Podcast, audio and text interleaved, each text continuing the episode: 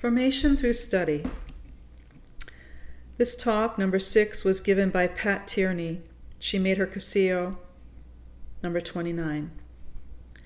A form of prayer in becoming a saint. We change, we grow in stages.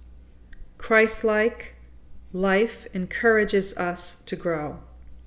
The growth process is a slow one applying our minds to learning the truth and reach our potential as children of God. This formation is between you and God. Plan to give your future hope. Metanoia, profound change in mind and heart, progressive conversion asked of each of us as we put on the mind of Christ.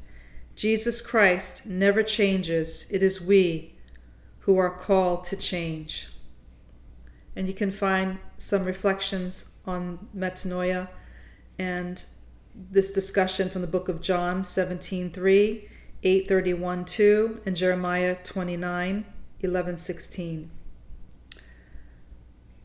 Guard my words as your innermost possessions. If we do not the Lord for our desires with faith, he will not answer us.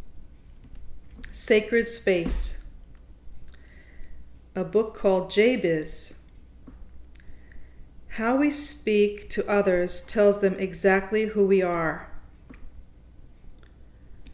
Everything we think, hear, and see forms us and who we are. Our goal, then, as Christian women, is to put on the mind of Christ.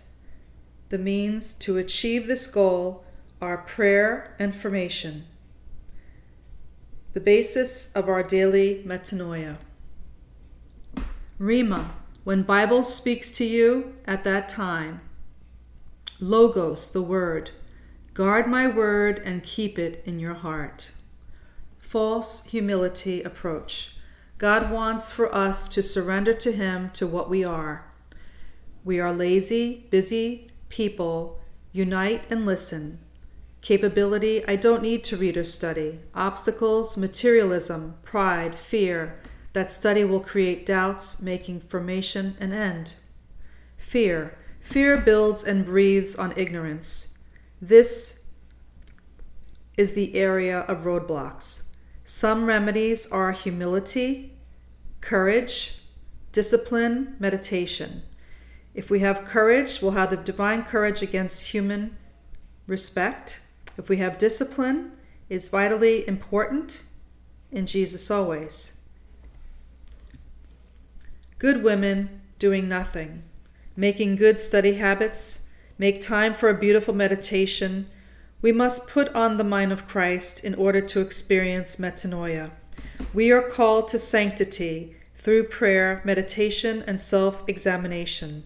Get to know the Lord better, and He will give you the best life. Are we ready to be channels for other Christian women?